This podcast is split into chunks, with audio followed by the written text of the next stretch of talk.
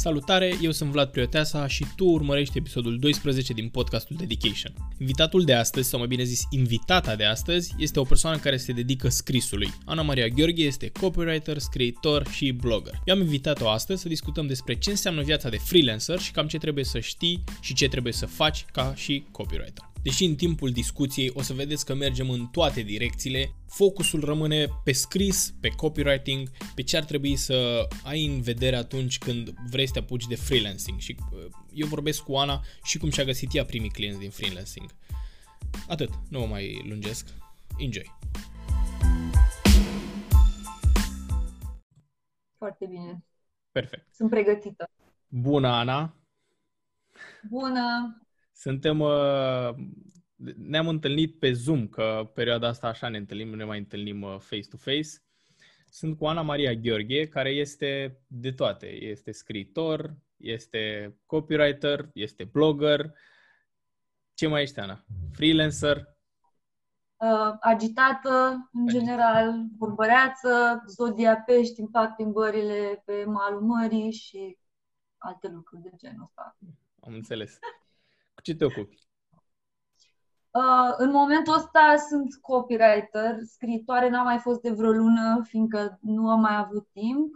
Și blogăriță la Ana pe bune, în cazul în care nu mă ști vreodată, poate e cazul, dacă vreți să citiți texte mai lungi de o pagină și aveți răbdare, dacă nu, asta e.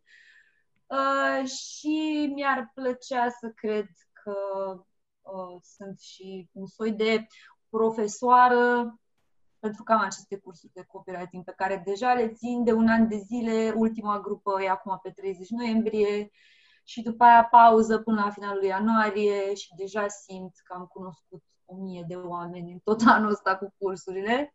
Și în rest încerc să nu iau razna în casă și cam asta sunt în momentul ăsta. Cu asta mă ocup.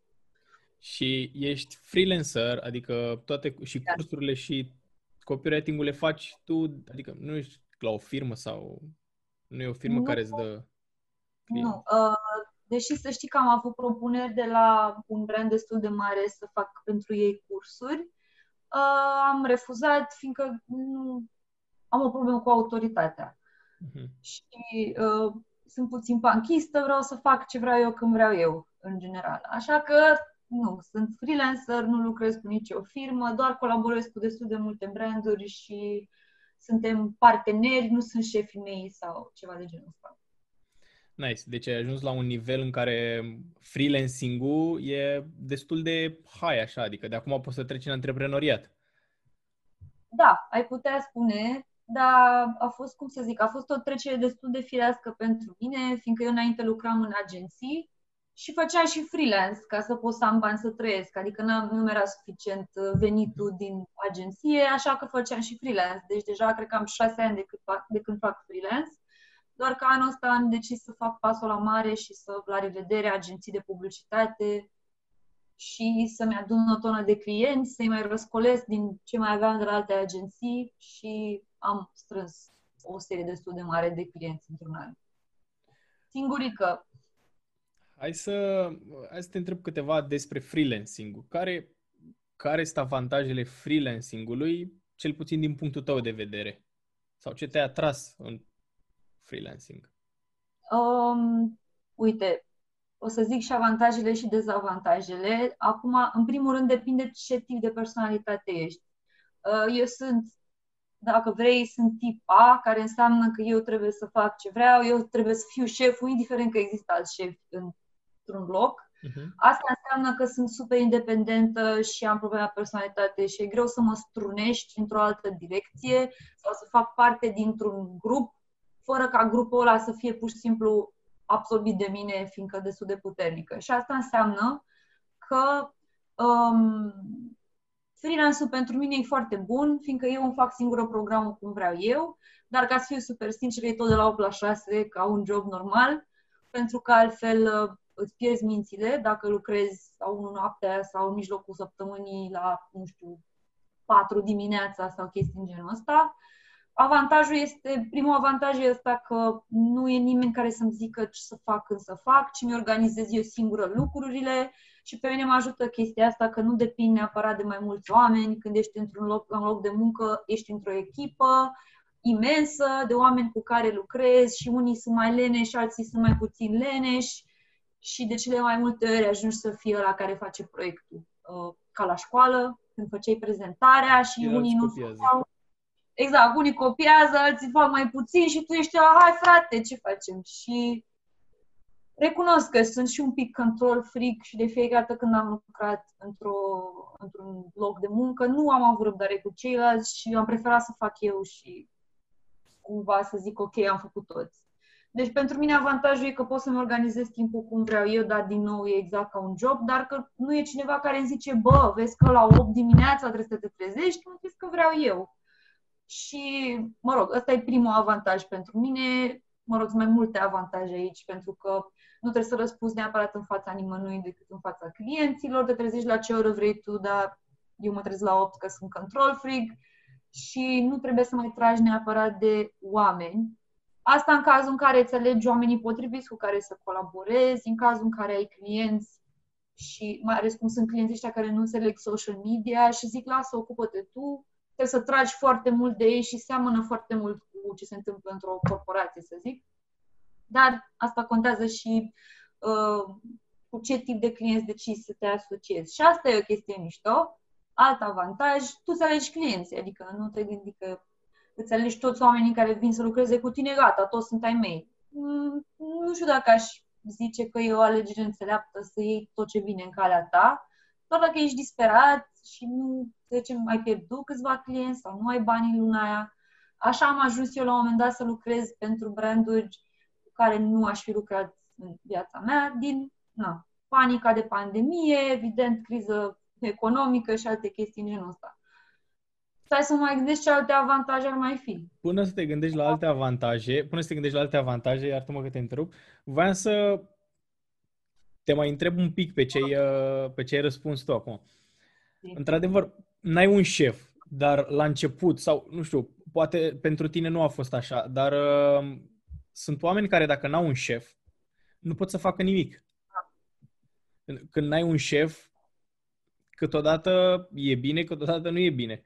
Pentru că, într-adevăr, te poate bate la cap să faci treaba, dar dacă nu mai e omul să te bată la cap și tu nu ești cel care să se, se automotiveze, nu faci mare treabă ca freelancer. Nu știu, ai pățit chestia asta? Uh, asta zic, e vorba de personalitate. Sunt, uh, asta e genul de om, fără să fiu uh, deloc rea, e mai degrabă o persoană beta, care nu vrea să facă el decât împins de la spate. Eu niciodată n-am fost așa. Eu eram aia care trăgeam de oameni la birou de cele mai multe ori. Băi, ce facem? Frecvent da până la 10. Chiar vreau să fac ceva să plec la 6. Hai să... Ce facem? Can we just do something? Și eu sunt oricum hiperactivă. Există într-adevăr oameni care au nevoie de cineva să zică, băi, ce faci? Și gata, ăla când îl trimitem. Și oamenii ăștia nu știu că e neapărat potrivită pentru ei chestia de freelance. Pentru că genul ăsta de oameni se trezesc dimineața și stau pe internet până la ora 5 și până la 6 seara se trezesc, băi, hai să fac și niște treabă că e panică cu deadline-ul. Ceea ce mie îmi dă trigger numai când scot pe gură aceste gânduri. Așa. Înțeleg că ai nevoie de o autoritate care să te tragă de urechi. Eu nu prea am nevoie de asta, fiind destul de autocritică și super self-sufficient. Deci da, nu recomand freelance dacă ai nevoie de cineva care să te împingă de la spate. Dacă nu e suficient faptul că trebuie să faci bani de chirie și de alte lucruri.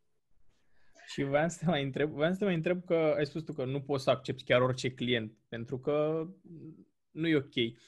Dar presupunând că ești o persoană alfa, cum ai denumit-o tu, în care te poți motiva singur da. și te hotărăști să devii copywriter sau, nu știu, designer, marketer, orice, că poți să faci aproape orice, freelancer. Și ești la început de drum, n-ai clienți. Da. Te, tu recomanzi să te angajezi mai întâi într-o companie sau într-o agenție și să îți găsești clienți cu care să pleci de acolo, deși ar părea că nu-i fair. Da, așa. Ori te folosești de platformele astea, care sunt nenumărate de pe internet, de la freelancer, Upwork, care mai sunt ele, nu știu, Fiverr și să, mm. să lucrezi freelancing așa? Um, să scurtez întrebarea. Cum îți găsești așa. tu clienții acum?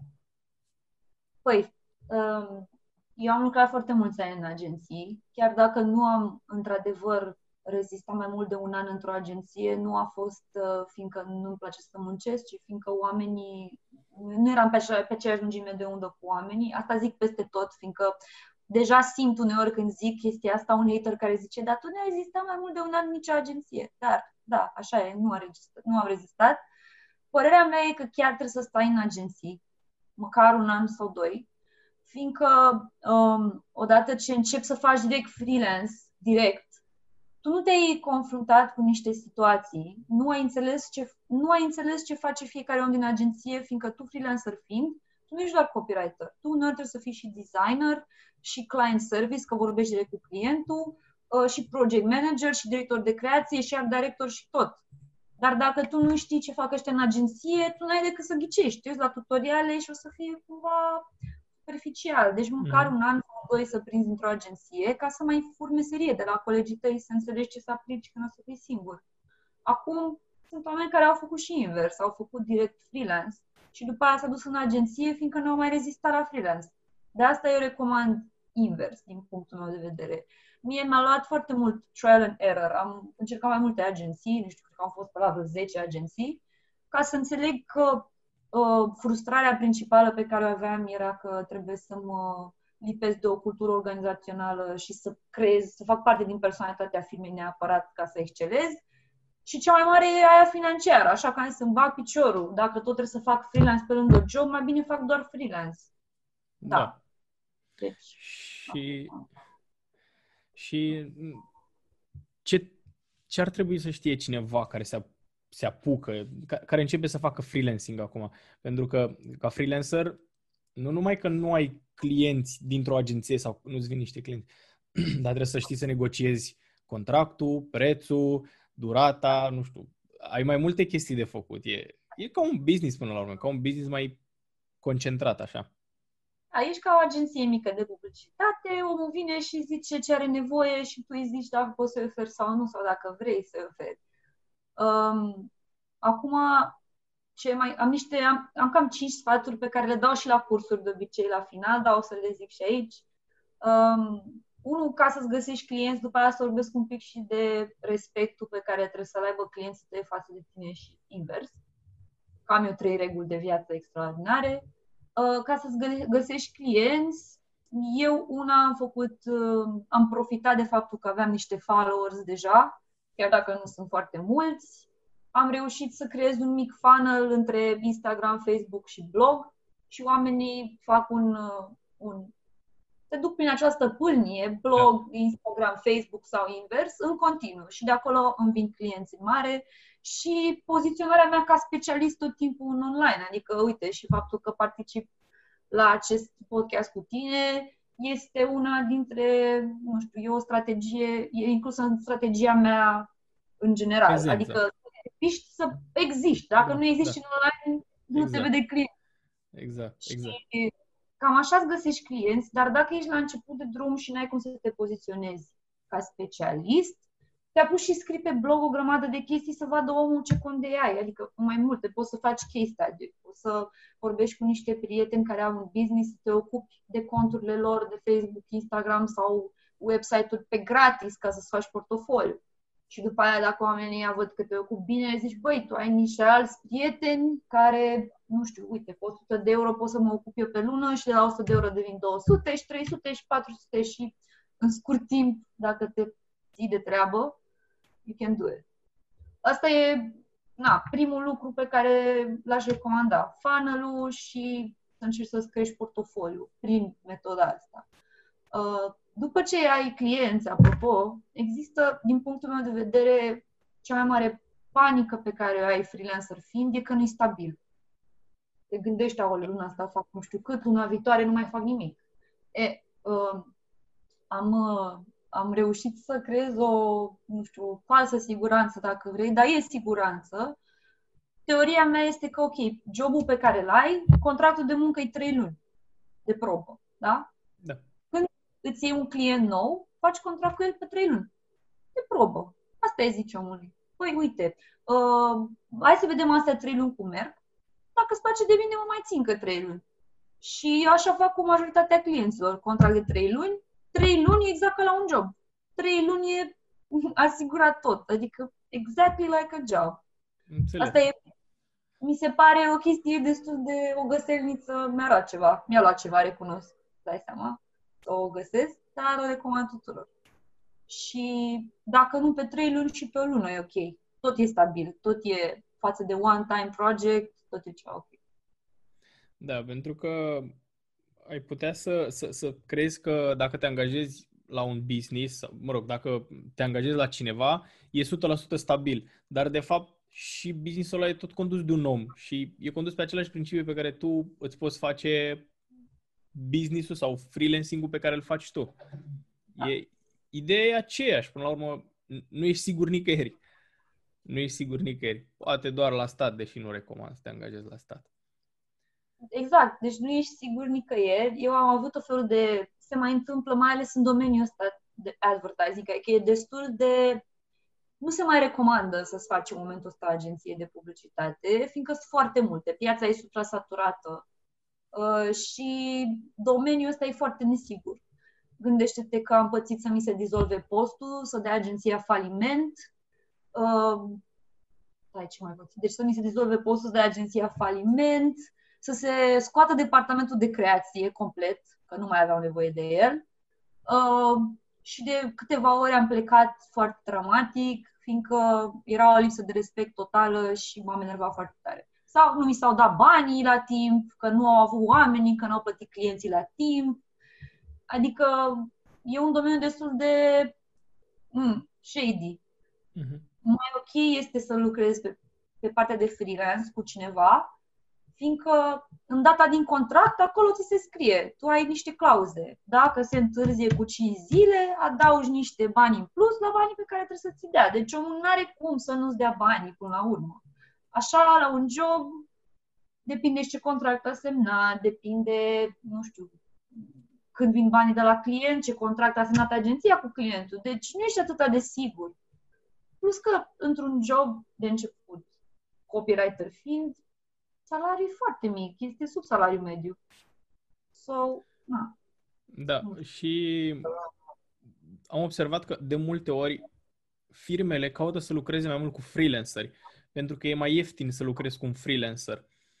O agenție, pe lângă creația și uh, productul, produsul în sine pe care îl obține de la, de la tine, dacă, chiar dacă e, nu știu, o strategie sau niște texte, niște imagini, toate astea se mai adaugă și costul locației și o grămadă de alte costuri care cresc prețul pentru, pentru client. Și am observat trendul ăsta către freelancer și văd din ce în ce mai mult, nu numai în publicitate și, și în sport. Eu activez în sport și să ved din ce în ce mai mulți, mai multe firme colaborează cu freelanceri. Da. da, deci pe lângă chestia asta pe cost, în momentul în care tu faci un contract de muncă cu cineva, tu trebuie, să dai, trebuie să dai la stat dublu cât îi dai omului respectiv. Cam și așa. dacă e 2500 de lei, dai la stat 5000, adică Păi eu nu iau atâta pe un proiect odată, adică dacă îmi dă un proiect, să zicem, nu știu, să mă ocupă o lună de un cont de Facebook, nu o să iau 5.000, nu o să iau 1.000 de euro, adică e normal ca omul respectiv să apeleze la freelancer pentru că e mai ieftin decât să ai un angajat, plus că angajatul mai și consumă, uneori face și daune, adică nu se ține de treabă tot timpul, freelancerul, mai, freelancerul se ține de treabă de cele mai multe ori, că e nu mai panicat decât un angajat. Da. Și, Uh, hai să ieșim puțin din zona asta de freelancing. Hai să Uh, ieșim. și vreau să te întreb pe tine despre copywriting. Tu ești copywriting sau și scriitor. Uite, eu, de exemplu, înainte să te sun pe tine, am, uh, am stat aproape toată dimineața să scriu un proiect de business. Mă face asta pe mine scriitor? Mm, nu, din păcate nu. Uh, Te face mai degrabă creator, dacă vrei, Îți folosești creativitatea să faci un business plan clar, doar că are și o parte rațională în spate, că trebuie să ai și o strategie, trebuie să înțelegi piața. Atunci când scrii literatură, nu faci chestia asta. Pur și simplu uh, faci o structură, creezi niște personaje și după aia ai o poveste. Pur și simplu ești un fel de uh, păpușar. Uh-huh. Seamănă, dar nu răsare, cum ar fi vorba aia foarte, foarte Aici asta vreau, asta vreau să ajungă. Care e diferența între copywriter și scriitor? Că și copywriterul scrie și scriitorul scrie. Deci... Păi, um, diferența principală este că eu, scriitor fiind, scriu pentru mine și scriu să transmit un mesaj, nu neapărat să mă vând pe mine, ci să, tra- să arăt publicului, mă rog, lumii da. cum scriu și să îi ajut cumva. Adică să zicem că, nu știu, scriu o carte despre social media literat, literară, ceea ce asta fac, ca să explici tuturor că, de fapt, social media e destul de toxică dacă o lași să îți uh, mănânce viața. Versus, dacă tu ești copywriter, tu nu poți să scrii cum vrei tu niciodată aproape, tu trebuie să scrii cum vrea clientul, iar tot ce scrii tu are ca scop de a promova sau a vinde ceva mesajul pe care îl faci când ești scriitor, tu promovezi o idee, poate, dar mai degrabă nu are un scop comercial textul ăla. Plus că e cum vrei tu să scrii. E stilul tău, nu vine un brand, nu scrii, nu știu, uh, texte pentru DAV despre un personaj. Asta e diferența principală. Și uh, prefer să fiu scriitor, doar că în momentul de față piața uh, cărților din România e pe butuci, în cazul în care nu știai, toate librările și toate editurile sunt praf, deci mai degrabă faci bani din copywriting decât din a fi scriitor. Plus că până te semnează cineva, plus că uneori trebuie să contribui tu cu bani ca să se publice o carte, deci e chiar avantajul. Nu știu, nu știu exact uh, cifre, dar uh, din ce am observat merge foarte bine piața de, mă rog, cărțile uh, non-ficțiune, cărți de dezvoltare personală. Am văzut că din ce în ce mai multă lume, sau poate mă mut eu în sfera asta, dar văd din ce în ce mai multă lume că caută cărțile astea sau le citește sau întreabă da. de ele pe grupurile de Facebook, că pe grupurile de Facebook și toată lumea întreabă de cărți de genul. Poate, da, cărțile astea non-ficțiune, da. ai putea să le introduci uh, în copywriting, corect? Ai putea să faci o carte fără să fii scriitor și doar să fii copywriter. Mm, da, aș introduce mai degrabă la content decât la copywriting, fiindcă totuși din ce mai vezi în cărția asta de dezvoltare personală, Uh, mai afli și ceva, nu știu, mai vine câte o poveste, când eram tânăr, nu știu ce dracu am făcut, m-am urcat pe munte, mi-a rupt piciorul și atunci mi-am dat seama că viața e grea și trebuie să fim puternici și nu contează că îți rup piciorul, mergi mai departe. Uh-huh. Uh, ca să dau un exemplu foarte brut. Așa, astea sunt, au nevoie și de poveste, că faci storytelling, nu faci neapărat copywriting, faci un fel de content writing, că basically o carte de dezvoltare personală e un articol mai lung, părerea mea și caută oamenii cărți de dezvoltare personală în momentul ăsta, fiindcă să fim super serioși. De unde ne mai inspirăm și de unde ne mai găsim noi, uh, nu știu, povești de viață, că nu mai iese lumea, nu se mai duce nimeni la concerte, nu mai facem networking la evenimente, adică normal că a crescut piese de dezvoltare personală. Chiar ai nevoie de motivație să stai foarte mult timp în casă, nu mai suntem obișnuiți să stăm atât de mult în casă, îți pierzi și tu serotonină, dopamină, nu ai inspirație și normal că citești cărți de dezvoltare personală. Deci... Hai să, hai să mergem, să rămânem tot aici la copywriting. Mie îmi place treaba asta și vreau să întreb câteva mai, uh, mai teoretic sau mai practic, de fapt, nu mai teoretic, mai practic așa.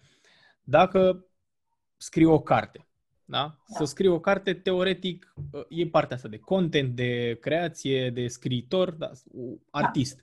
Dar titlu, că cei mai mulți oameni cumpără din cauza titlului. Eu fac aceeași chestie, recunosc, am la cărți pe care nu le-am citit, doar pentru că am zis, ce tare, ce, tare, ce, ce bine sună. Cum fac un titlu care să vândă? Sau ce întrebări îmi pun ca să, să ajung la, la titlu perfect?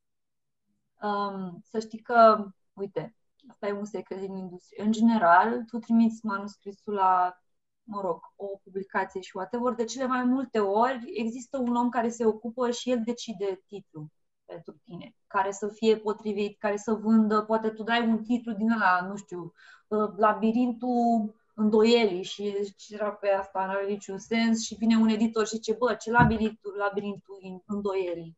Nu știu, poate să fie tu știi cât de deprimat ești, să iei întrebări, gata, și toată lumea va citi că nu vreau să aflu cât sunt de deprimat, adică I need to know. Și da, să dai titlul unei cărți, ține mai degrabă de copywriting, fiindcă titlul respectiv te face să cumperi cartea. Deci, da, conținutul din ea e literatură, titlul și cum promovezi cartea e copywriting. Deci, da, ca să scrii un titlu bun, um, trebuie să fie aproape clickbait, dar un pic mai serios, că doar e literatură, nu facem, vezi aici ce s-a întâmplat cu Elena Cosânzeana.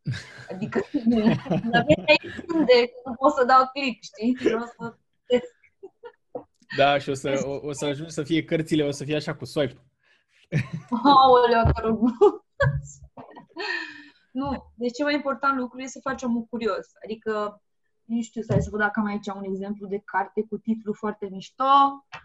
Uh, uh, uh. Am eu o carte, dar uh, este, yeah. cred că e în sufragerie. Se numește, uh, de fapt sunt două cărți și sunt scrise de același autor, Mark Manson. Prima se numește uh, The, Arta subtilă a nepăsării sau The Subtle Art of Not Giving a Fuck.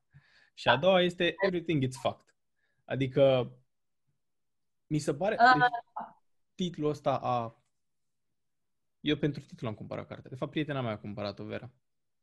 Deci uh, eu uh, am cumpărat cărțile alea anul trecut, când eram într-o perioadă destul de nasoală, chiar îmi pierdusem vocea, nu mai puteam să vorbesc.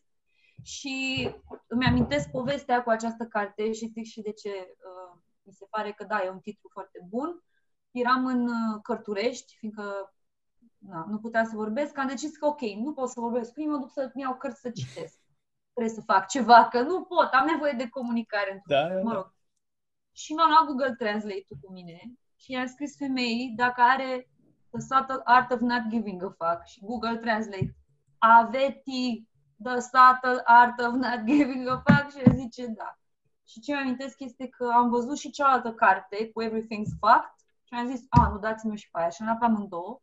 Și a fost un moment în care eu chiar aveam nevoie să nu mai pese de ce se întâmpla cu mine din moment ce avea niște probleme de sănătate care mă afectau foarte tare, din moment ce eu toată viața mi-am învârtit în jurul vorbitului, aveam voie să vorbesc, mi-a tăiat instrumentul, basically, așa, și mi-am luat cartea aia și ambele cărți, care ele sunt scrise foarte foarte copywriter-like. Din ce știu, tipul da. este și... Uh, m-am uitat pe... are un blog cart, ambele cărți sunt bazate pe stilul blogului lui. El ce face pe blog, face copywriting clar. Fiindcă își vinde o grămadă de chestii, are și podcast, are o grămadă. Adică ce face el e pur copywriting, nu e nici dezvoltare personală, nici literatură. El a scris o carte care îți zice niște chestii evidente, într-un fel amuzant, scopul ei fiind să-ți creeze o stare de bine, fiindcă tu citești chestii și ești gen, da frate, așa e, n-ar trebui să-mi pese de nimic. Da, corect. Și mie mi-a plăcut. Eu am, am citit-o doar pe asta a doua. Încă n-am terminat-o, de fapt încă citesc la ea. Și e foarte... Nu e nimic nou. N-are ce să fie nou. Dar felul în care îți transmite informația îți aduce aminte. Da, bă, bă, așa, așa. e. Da. Să știi că prima e mai bună decât a doua. Da? Adică, da. Eu pe prima am citit-o în vreo două ore. am așezat și am citit toată cartea deodată. Și am zis, mamă, de când am mai citit o carte așa deodată? Pentru că e scrisă și ușor de citit, sunt cuvintele foarte ok, nu e să stau să mă uit jos să văd ce înseamnă cuvântul ăla, nu, e, înțelegi tot ca coadă, asta înseamnă copywriting, scrii pe înțelesul tuturor. E scrisă deci, să se vândă. Clar, pe de asta zic că e copywriting în literatură, deși textele sunt foarte bune dacă le citești, adică are omul un condei foarte bun, ar putea să scrie lejer ficțiune, dar nu vrea că nu se vinde atât de bine ca dezvoltare personală. Da. Ehm, tot, tot din copywriting, Ana, vreau să te întreb, ok, nu mi-ai răspuns exact la, tit, la, la asta, cum scriu un titlu. Trebuie să fie un pic clickbait, dar să nu fie, trebuie să fie să facă curios. oamenii curioși. Să facă oamenii curioși Să facă oamenii de ce curioși. se întâmplă în carte, în mare, și să, creează, să creeze o emoție. Pentru că atunci când vezi ceva care te face curios, da? Ești gen, ok, ce naiba, despre ce naiba e cartea asta? Tu, când vezi the subtle, the subtle Art of Not Giving a Fuck, prima ta emoție e gen, mamă, ce mi-ar plăcea și mie să nu simt nimic. Că de cele mai multe ori, evident, că te prinde pe un picior poate Da. mult prea emotiv sau whatever. Și asta e atașamentul emoțional pe care îl ai față de cartea aia. Ești curios și vrei și tu să trăiești ceva de acolo. Deci, dacă nu, mâna întinsă care nu spune o poveste, știi cum e. Da. Ce, ce reguli principale mai sunt în, co- sunt în copywriting? Adică ce, ce, av- ce ar trebui să ai, uh, ce calități ar trebui să aibă un om ca să poată fi copywriter? Ok. Um, există sunt foarte multe calități pe care trebuie să ai și trebuie să ai și niște defecte, sincer. Defectul unu este că trebuie să fii perfecționist și control freak, altfel textele vor fi pline de greșeli și de inadvertențe și de virgule puse prost.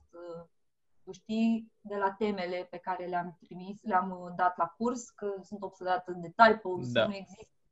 Asta e un defect, fiindcă uh, adus în viața reală devii foarte annoying. Dar în copywriting e un defect transformat în calitate. Uh, stai că nu mai știu întrebarea, ai zis principiile și... Ce, ce ar trebui să, ce calități ar trebui să aibă un om ca să fie un copywriter? Ok, Sau- deci să fie perfecționist. Ok. perfecționist. Um, pentru că înainte să scrii orice text în copywriting, tu nu contează că trebuie să știi să scrii, că clar trebuie să, trebuie să ai un condei, te- trebuie să știi să scrii măcar o poveste în viața ta, să fi scris o poezie, o poveste, fiindcă dacă înțelegi cum să faci literatură, copywriting-ul e așa, adică Mhm. nu ai cum să-l înveți, cum sunt cursurile alea. Te învăț să vinzi în 10 cursuri, că nu te învață nimeni chestia asta. Ori ai condei, ori nu ai, pe care îl, uh, nu știu, îl uh, creezi în ani de zile de citit, de scris și de trăit numeroase experiențe din care să te inspiri. Așa creezi acest condei. Dar, um, pe lângă faptul că trebuie să fii perfecționist și să știi să scrii măcar literatură din punctul meu de vedere, pentru că există copywriterii aia clasici care, nu știu dacă ai văzut NLP-urile, textele alea cu, nu o Nu. să-ți vină să vezi, uh, nu știu, vinde în 5 zile uh, produsul care a dat țara peste cap, frate, e o mizerie. Dacă mai există un text ca al tău undeva, nu ești copywriter. Scuză-mă, dar nu. Eu, Și, uh, zi, nu, scuză-mă că n-am vrut să te întrerup. Zi. Uh, spuneam că eu acum încerc să învăț ads, da? Și fac niște funnel-uri de vânzare uh, semi-fictive, adică nu încerc să vând ceva, ci doar uh, vreau să văd cum funcționează funnel-ul în sine. Spre finalul funnel-ului uh, sunt niște linkuri de afiliere uh, ca să pot să scot înapoi banii pe care am investit în ads. Și ce vreau să zic că în funnel-urile astea pe care le fac eu, textele NLP nu, nu că sunt indispensabile ca să funcționeze funnel-ul așa cum, cum trebuie, dacă nu am textele astea de call to action destul de agresive, e, se îngustează așa imediat. Vup, și tot ce intră este foarte, foarte puțin. Și eu trebuie să trag, folosind textele astea, să trag cât mai mult de funnel-ul ăsta și să, să-l lărgesc cât mai multă lume care intre, să fie cât mai multă lume care iese. Și nu înțeleg de ce spui că nu sunt bune textele NLP. Sau poate e o viziune artistică. Uh, textele NLP nu sunt bune, fiindcă de cele mai mu- chiar dacă e adevărat ce zici, din punctul meu de vedere, întotdeauna sunt one time. Adică uh, dacă tu vezi 700 de oameni care scriu exact la fel, pe 700 de site-uri, de unde știi ce, ce vrei să cumperi din toate site-urile alea, dacă se folosesc de NLP? Toată lumea scrie la fel pe șapte branduri diferite, diferite care vând același lucru. De unde cumperi folosind același text?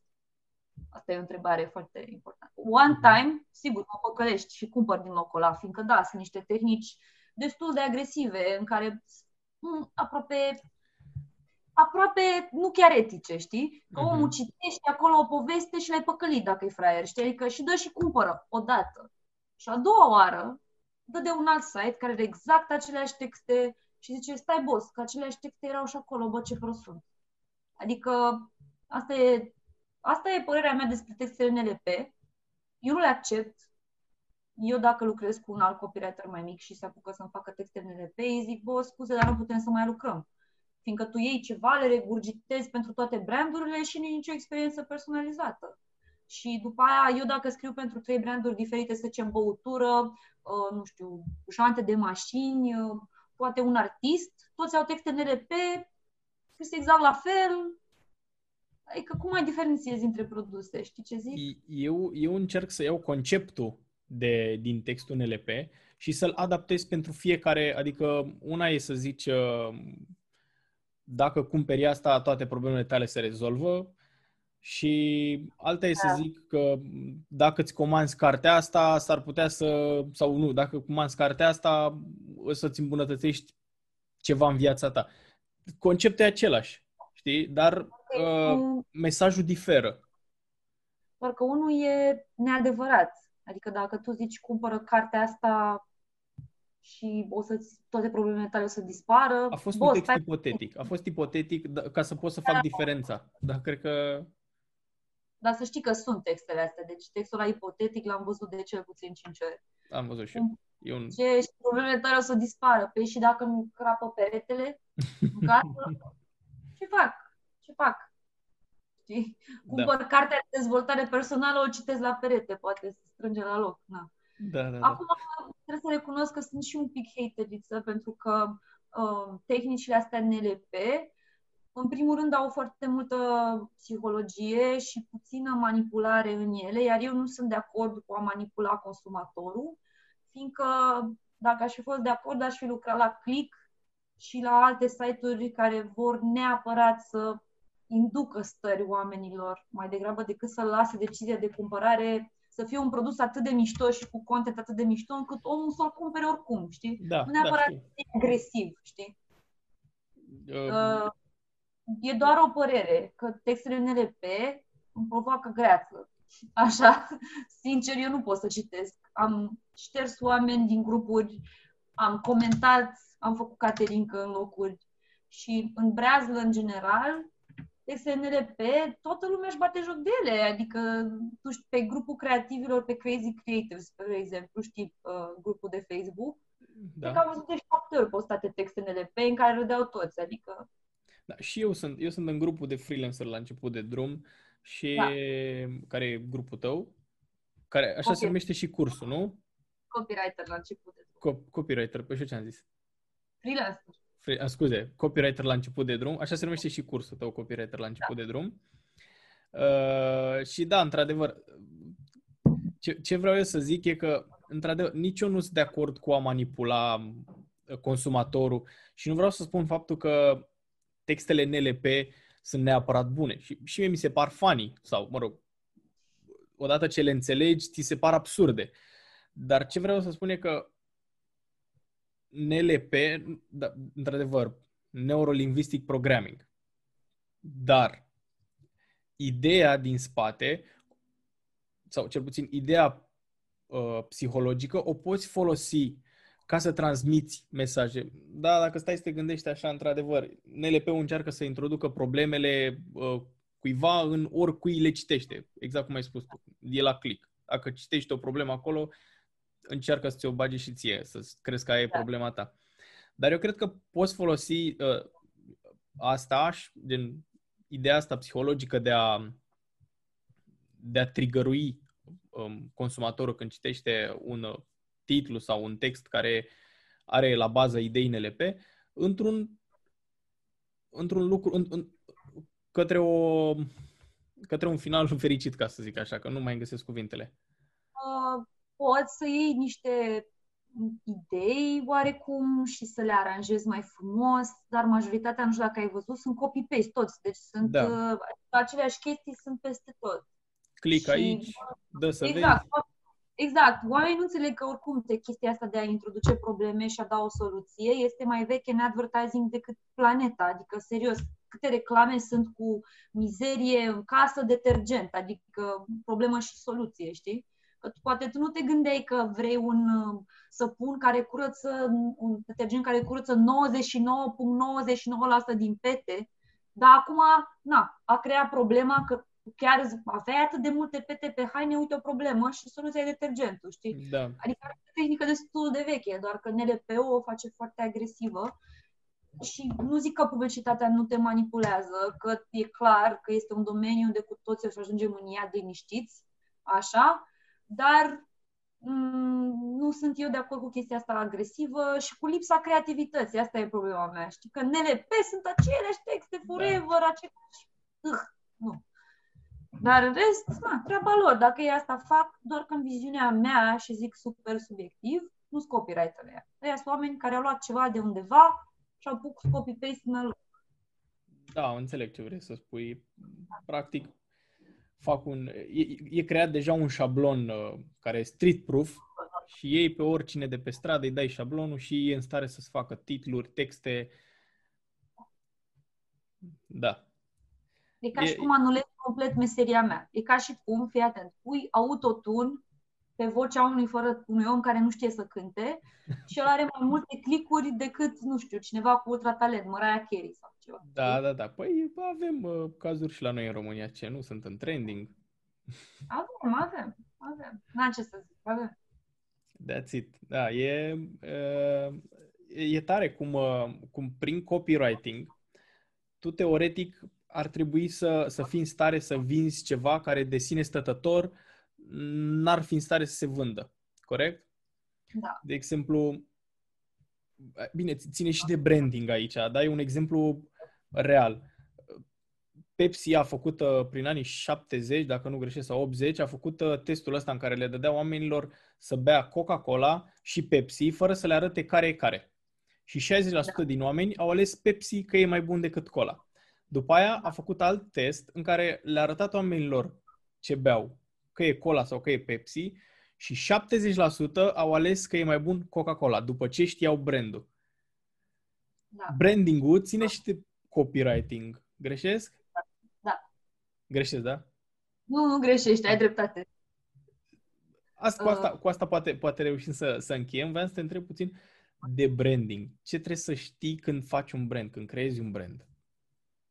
Uh, iubesc maxim să fac branding, adică gen, de fiecare dată când trebuie să încep un job, un uh, brand, să-l creez la început, e ca și cum e copilul meu cumva, chiar dacă nu e brandul meu, mi se pare foarte interesant, pentru că atunci când na, vine un client, hai să dăm un exemplu, să zicem că vine cineva care importă aceste rujulețe, uh, strugurele, dar nu scrie Nivea, nu scrie nimica, sunt din China. Mhm.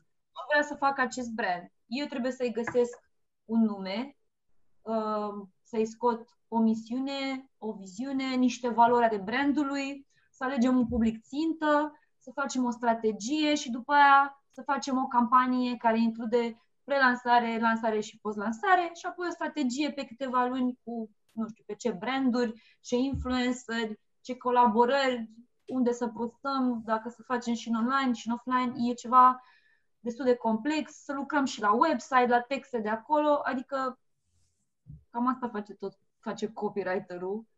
Evident, ajutat de un art director, un web designer și un social media specialist și un PPC și un project manager, ideal.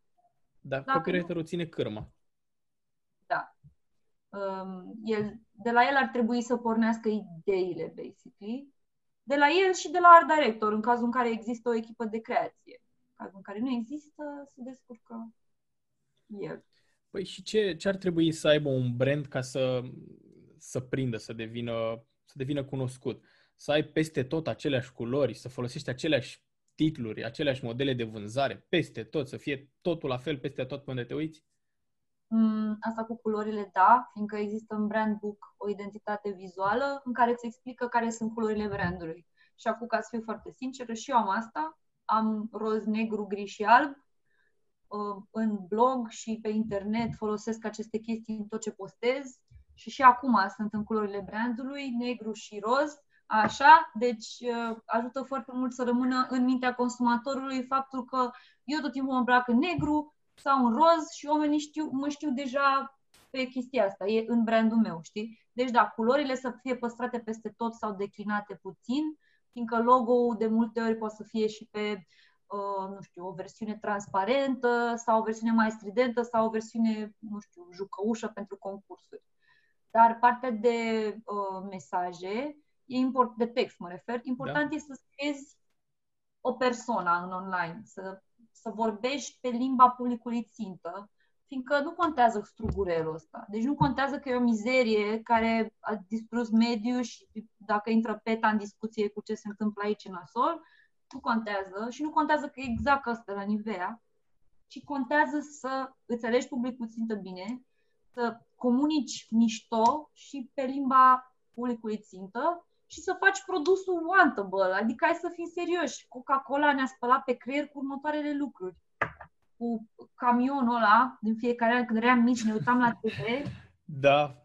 Știam că vine camionul ăla de Crăciun și, mă, vine Crăciunul, abia aștept, ești nebun. Adică aia, în primul rând, a fost destul de nasol, fiindcă eu mereu când văd camionul ăla de Crăciun, sunt excited că vine Crăciunul și zicem, cadouri! Și am 30 de ani, dracu, adică așa. Asta a făcut Coca-Cola bine și au asociat foarte bine Coca-Cola cu momentele fericite fiindcă, după cum știi tu, Coca-Cola înainte avea o formulă mai magică un pic. Da, da, da. Păi ea n-a fost făcut chiar să fie băutură răcoritoare, la fel ca și Pepsi. Da. Nu era să fie băutură răcoritoare. Da, trebuia să fie o altă treabă care, evident, îți uh, dădea, era un pahar de fericire, practic. Și noi, când eram mici, eu nu beam Coca-Cola în fiecare zi mama întotdeauna dea Coca-Cola de Crăciun, de ziua mea sau de sărbători, ceva ca să da. sărbătorim da. Coca-Cola, știi? Adică nu era o chestie pe care o beai zilnic, că te freca mai că la cap, vezi că cu ăsta se spală parbrizele, nu... Da, nu e sănătos. Da. Și au creat chestia asta de bei Coca-Cola când ești fericit, când e în familie și când e sărbătoare. Nu știu dacă acum inconștient, dacă nu bei alcool undeva, ce poți să-ți iei? Ți Coca-Cola, da. ce să iei? Na. Corect, corect. Deci au Eu... creat emoție și au creat un context în care să bei. Dacă eu creez, acesta este rujul acum, să zicem, este rujul uh, în care poți fi acceptat de oricine, indiferent de gen, sex, orientare sexuală, whatever, și îl fac, nu știu, rujul Gen Z și pur și simplu este o cale de a arăta tuturor că tu accepti orice, basically tu nu judești pe nimeni. Gata, am creat o identitate și în momentul ăsta toată lumea care e de acord cu asta o să-l cumpere. Înțelegi? Cam asta înseamnă branding. Să atașezi o emoție. Să faci pe consumator, da, să faci pe consumator să se identifice cu mizeria asta care e 3 lei. Uh-huh. Pentru că, ok, nu contează că e 3 lei. Dacă vinzi un milion de astea, na. Faci vreo 3 milioane. păi, păi, păi. Da, e, și eu văd ideea brandingului, e o, e o, o, o, o uite că mor când îmi pierd, îmi pierd ideile. Deci eu văd asta pe mine, pentru că branding, brandul pe care eu încerc să-l creez, Vlad Prioteasa, întotdeauna are negru și alb. Pozele de profil pe care le am peste tot sunt alb și negru. Cel mai des, dacă nu 95% din, time, din timp îmbrac cu tricouri negre sau cu bluze negre și încerc întotdeauna să păstrez um, chestia asta de alb cu negru, alb cu negru, uh, în principal, că mai sunt și alte culori, acum am uh, pe spate albastru pentru că așa e destul de multă lumină care vine de afară și a trebuit să o opresc. Dar um, și ce mai vreau să spun de, de, de ideea de branding e că eu am văzut întotdeauna că brandurile sunt prezente la um, la evenimentele care le reprezintă. De exemplu, la um, erau evenimentele astea de o noapte, petreceri de-astea de, de o noapte, cum să nu știu, la Petit, nu știu cum se numește la Petit, în București se fac. sau ce? Da, nu știu exact cum, cum îi mai zice numele întreg. Și acolo vedeai sponsori, erau Dunhill, uh, era uh, GB, erau chestii care le faci la o petrecere. Știi? Mi s-a părut foarte tare cum, uh, cum se conectează așa, pentru că publicul țintă e, e foarte important să știi cui te adresezi. Da. Să ai publicul țintă exact, cu vârstă, cu ce îi place, cu... Eu știu tot, de exemplu, podcastul ăsta știu că se duce la oameni între 21-29 de ani, 80% sunt bărbați sau băieți, mă rog, între 21-29 de ani. Poftim? Bună băieți! Sper să mai crească numărul de fete care ascultă odată cu tine, dar cre- cred că e important foarte mult să știi cui te adresezi și ce vrei să vinzi. Și apoi să vii să faci copywriting și branding și că dacă publicul tău, revenim puțin la NLP, dacă publicul tău uh, e educat și respinge ideea de mesaje agresive, oricât ai încercat tu să vinzi prin tehnici de NLP, nu o să fie la fel de eficient pe cât dacă ai avea niște texte mai scurte și sincere sau niște videoclipuri uh, care sunt mai, mai scurte și e concentrată ideea acolo. Trebuie să știi uh, cui vinzi și cum plasezi. Ai super, ai super dreptate cu chestia asta. Uite, îți dau un exemplu.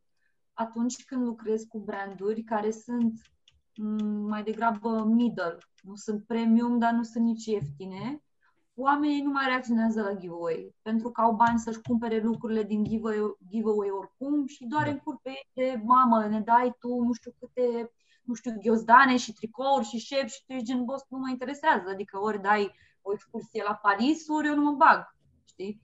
Deci, în cazul ăsta, dacă nu știi publicul țintă, faci greșeli de genul ăsta. Ai impresia că vorbești cu publicul, nu știu, uh, penny, în loc să îți dai seama că tu vorbești cu publicul Rolex și acolo e o mare greșeală, știi?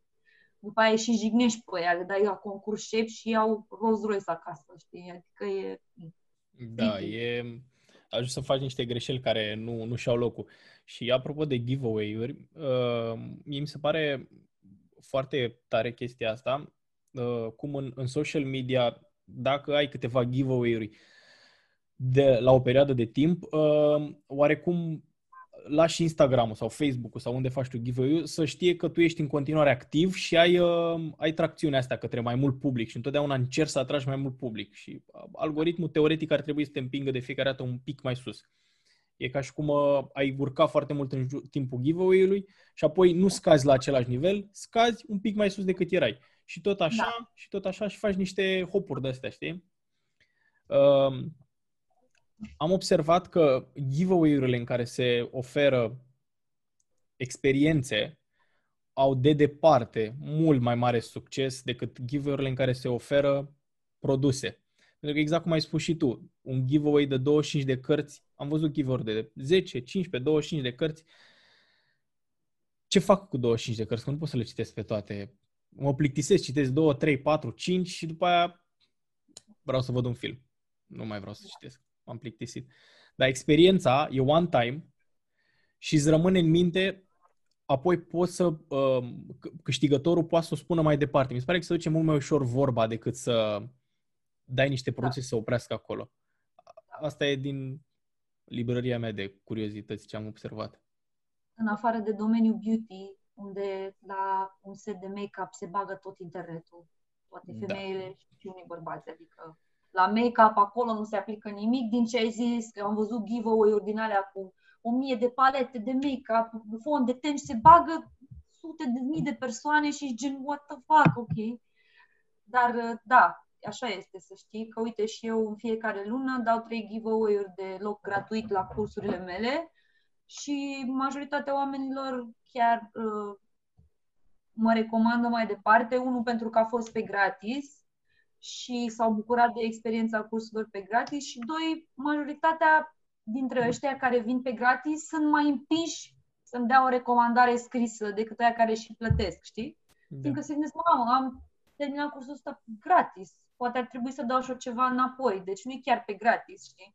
E mm. cumva tot plătit. Eu, că... uh, scuză-mă că te întrerup, am făcut și eu cursul tău și tot așa, l-am câștigat la un giveaway. Da. și, by the way, uh, eu mai învățasem înainte marketing și, mă rog, cât poți învăța de pe internet fără să faci un curs.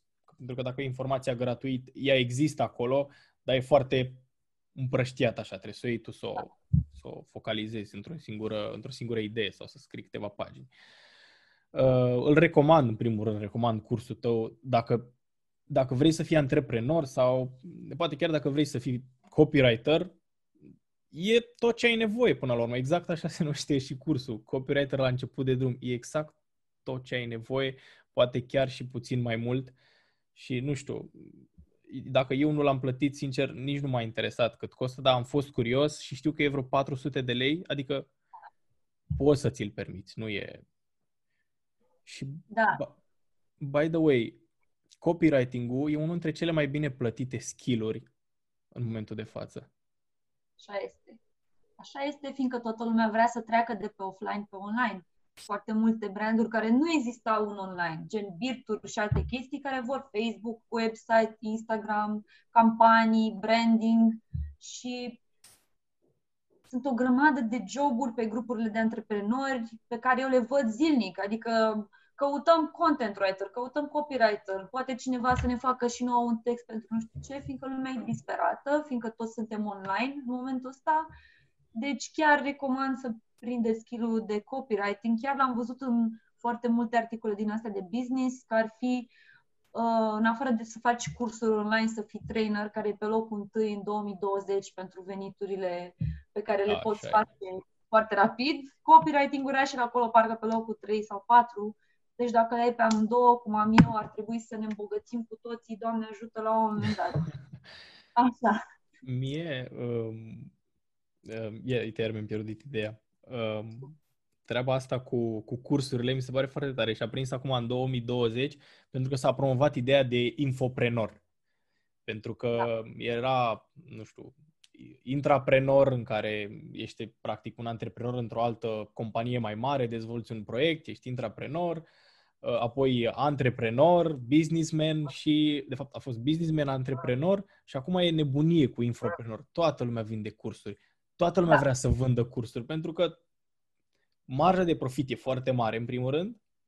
Da. Și în al da, doilea da. rând, e, e, e și genul de muncă în care oferi înapoi ceea ce știi tu. Știi? Bine, dacă ești un copywriter slab, dacă oferi înapoi, o să, probabil o să faci o, uh, o sesiune cu 10 oameni și după aia, după ce termină cursul, să nu mai ai oamenii, pentru că informația nu e... Dar tu ai și experiență în spate și asta te ajută să fii... Scuze că te să știi că mi-au spus, uh, adică, mă rog, mi-au spus foarte mulți oameni că au mai făcut și alte cursuri și că fel, uh, ce le-a plăcut foarte mult e și faptul că eu vorbesc deschis și nu pare că vorbesc din cărți sau ceva, uh-huh. fiindcă asta este boala românului, e prea control freak și trebuie să știi teorie pe de rost și să o regurgitezi acolo ca să fii sigur că știi ceva. Pe când eu 90% din timp mă duc off script, adică eu am acolo în față prezentarea, dar mă apucă și vorbesc despre alte chestii care sunt explicate în alte feluri și cred că asta e the selling point la cursul meu, e că ai impresia că vorbești cu un prieten despre copywriting. Adică nu, nu vând neapărat gogoși din cărți, ci vând gogoșile mele. Da. Uite, um, e acum nebunia asta cu, cu sistemul educațional din România. Faptul că e bazat pe memorie și nu pe inteligență. Adică notele tu le primești în funcție de memorie și nu în funcție de inteligență. Și zilele trecute am ascultat un podcast foarte interesant și uh, l-am recomandat până acum la toată lumea, nu știu dacă l-a mai ascultat cineva. Mie mi se pare genial. Este cu Tim Ferris și cu Naval Raviknath. Ra, ra, nu știu, nu reușesc să-l pronunț corect. E un nume da. indian, dar uh, tipul spune în felul următor. Că degeaba înveți o grămadă de lucruri dacă nu înțelegi nimic. Așa e. Și asta e. Asta am observat eu în cursurile, în cursurile pe care le ai tu. Faptul că vorbești așa deschis, să nu, să nu pară că vreau să promovez neapărat cursul tău, îl promovez pentru că mi-a plăcut și mi s-a părut util. Dar faptul că vorbești deschis te face să înțelegi lucrurile alea, pentru că teoria e 15-20% și după aia sunt teme, că tu dai temele Uh, sunt discuții, sunt uh, niște mici competiții, acolo se fac echipe și e foarte tare pentru că îți dă informația și după aia te lasă să o înțelegi. Te, eu știu că mi-a plăcut cel mai mult, mi-a plăcut uh, prima temă, cred că era, în care trebuia să faci, luai niște branduri care îți plăceau ție foarte mult și trebuia să le schimbi uh, sloganul. Da. da. Ala mi s-a părut foarte tare pentru că asta trebuie să faci până la urmă ca copywriter, nu? Să înțelegi exact cum funcționează. Păi asta e și ideea cu tema, să demontezi un slogan ca să poți să construiești altul peste, știi? E ca mhm. și cum analizezi un text, cum făceam, dacă vrei, la limba română, dar nu făceam corect, că învățam pe de rost comentarii și le scriam într-un test. Teorie, teoretic, ar fi fost bine să luăm un text literar și să-l demontăm în mod real, să discutăm pe el, ce am înțeles din el, ă, care e de fapt ce a vrut să zic autorul de fapt, nu toate mizerile pe care le citeai în comentariile alea, știi? Uh-huh. Aia ar fi fost educație extraordinară și, apropo, uh, chiar vorbeam astăzi cu o prietenă că la, mă ajută facultatea să fiu copywriter, contează ce facultate și zic, boss, nu contează. Uh, pentru că dacă ar fi după mine să zic ce am învățat eu la facultatea de jurnalism și științele comunicării, secțiunea publicitate, nici nu mi-amintesc acum ce să zic ce am învățat în facultatea aia 3 ani, 4 ani cât am ținut-o. Da îmi amintesc așa pe alocuri, pentru că mai mult am învățat direct în agenții și aplicând direct. Poate că am, mi-am făcut pile în facultate, da, că ești în mediu în care găsești joburi, găsești conexiuni networking. E ca și cum ar fi un hub imens uh-huh. în mhm. care trebuie să nu ai restanțe, basically. Și cam atât. Dar nu înveți mare lucru. Este doar o foaie de hârtie. Îți garantez că eu în ultimii șase ani nici nu m-a întrebat nimeni de diploma de la facultate. Nici eu n-am mai observat în ultimul timp chestia asta și mi se pare, uh, mi se pare un lucru bun, sincer. Deși e ok să ai o facultate, eu consider că e, e bine să-ți termini studiile, pentru că chiar dacă, chiar dacă nu în, uh, ești de acolo și ai înțeles mare lucru, măcar ți se deschide câte o portiță în fiecare domeniu. În școala generală și în liceu îți deschide către literatură, matematică, științe, o grămadă de chestii. După aia ai impresia că nu știi niciodată, dar ai impresia că știi ce vrei să faci, te duci la o facultate. Eu am făcut facultatea de sport, n-are nicio treabă cu ce fac eu acum. Să scriu, să fac ads să fac interviuri, n-are nicio treabă cu ce încerc să fac acum, dar mi-a deschis ochii în o grămadă de alte chestii și mai ales că unele lucruri care mi s-au părut interesante și am rămas cu ele, deschid o grămadă de discuții cu oamenii. Deci știi niște lucruri, înveți niște lucruri în facultate, rămâi cu ele chiar dacă sunt atâta, din atâta cât ai învățat atunci, deschid subiecte uh, și poți să vorbești cu oamenii. După aia, evident, te apuci de ceva, te angajezi sau deschizi o companie și poți să faci Entrepreneurship Academy sau să te duci la London Business School of Business și să faci ce vrei tu. Dar uh, cred că ai nevoie și de mm, hub-ul ăsta, cum l-ai numit tu. Mi se pare exact ce ai nevoie. Da. Exact asta e. Ce te învață, cel mai important, eu asta cred cel puțin pe mine, chiar te învață cum să fii antreprenor și te explic imediat. Deci există buget și taxă, da? Da. Panica ta este că dacă nu înveți cât trebuie, te duci la taxă și trebuie să plătești când ai da. mai facultate. Deci, în cazul aplicat la antreprenoriat, e ok. Tu dacă nu-ți faci treaba, trebuie să plătești dublu pentru tot da. ce faci. Exact asta aveți în facultate. Stai la buget, toată ziua panică, o, trebuie să fiu la buget, trebuie să fiu la buget. Sau dacă nu ești la buget, îți asumi și gata, plătești taxe. Sau, oricum plătești taxe ca antreprenor, dar dacă nu ești bun, le plătești dublu. Deci... Le plătești dublu, da, da. Da. Nice, nice. Uh, înainte de a termina, că ne-am întins un pic, uh, cred că am depășit o oră, voiam să uh, spui unde te găsește lumea, uh, unde găsesc cursurile, tot, promovează-te. Așa, mă găsiți pe în următoarele locuri. Nu mă mai găsiți pe TikTok, fiindcă am decis să-mi închid contul că este uh, prea malefic pentru creierul meu sensibil, dar mă găsiți pe Facebook la Ana Maria Gheorghe, cu Crati Montrana și Maria, că e un singur nume, pe anapebune.ro, pe Instagram pe Ana Maria Geo și pe, la cursuri puteți să vă înscrieți pe www.anapebune.ro și puteți să intrați și în grupul de Facebook Copywriter la început de drum, dacă nu v-am convins să veniți la cursuri. Grupa următoare începe pe 30 noiembrie și este ultima grupă din 2020. După aia o să încep aproape de februarie următoarele cursuri, că mi-au și un concediu, că nu se mai poate. Uh, oare am zis tot? Am zis tot? A, și um, de obicei grupele sunt maximum 15 oameni, că nu ne putem înțelege, așa că trebuie să vă grăbiți până pe 30, mai sunt 10 zile. Dar ca și freelancer, Ana, nu poți să lucrezi de oriunde, da. nu poți să te duci în Bali și să lucrezi de acolo, să ții cursurile de acolo. Da, am văzut că ai vorbit cu Hudi, că el da. chiar așa face. chiar așa face, da, și are cursuri și le ține de acolo așa face. Am da. avut și eu un, un call cu el la un moment dat, că am colaborat pe o chestie și auzeam, mi zis scuze că se aud sunete de junglă și eu eram, wow, ce tare, adică am fost impresionată. Da, da. și mie, pe mine, pe mine mă impresionează stilul lui de viață și am spus, da, că... E visul, adică... Da, ăsta e... e... Ăsta e visul. De-aia, cei mai mulți dintre noi, de-aia ne apucăm de o afacere, nu? Să lucrăm de pe plajă din Bali. Cum ar fi? Păi, dacă se duce o dată pandemia asta, eu n-aș vrea să lucrez de o, pe o plajă din Bali, că sunt foarte ipohondră și paranoică de natură, dar mi-ar plăcea să lucrez uh, din apartamentul meu din Valencia, care are vedere la plajă, spre exemplu.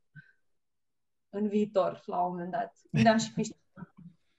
Da, Ana, mulțumesc frumos pentru, pentru că ai acceptat și pentru... Am început un pic mai greu, dar ne-am dat drumul la discuții și simt că mai sunt lucruri de vorbit, dar poate cine știe, le păstrăm pentru o altă dată. Da. Îmi place ideea asta de branding, de copywriting. Pe mine m-a ajutat mult cursul pentru că, deși sunt lucruri pe care le știi dinainte, le citești în cărți sau în bloguri, când începi să le pui în practică, e altceva. E altceva pentru că te lovești exact de ele și Uh, faci greșeli pe care teoretic n-ar trebui să le faci, dar până nu le faci, mulțumesc! Cu plăcere, uh, mă bucur că nu ne-a chinuit bormașina, a fost uh, mană cereasă cumva, deci da. avem noroc. Noi am reprogramat de vreo 3-4 ori interviul ăsta din cauza bormașinii. Da, pe așa mă trezește în fiecare dimineață, dar de data asta am avut noroc și îți mulțumesc mult că te-ai gândit la mine și scuze că te-am amânat de șapte ori, dar este haos. În special lunea și vinerea este haos în viața de freelancer. Deci da. Bine, mulțumesc! Eu mulțumesc și te pup. Și vă pup! Nu uita să te abonezi și să share cu prietenii tăi acest episod dacă l-ai găsit folositor. Dacă asculti de pe Apple Podcast, acolo poți oferi și un rating care ne ajută să creștem acest proiect și să aducem mai mulți oameni cu care să discutăm. Mulțumesc!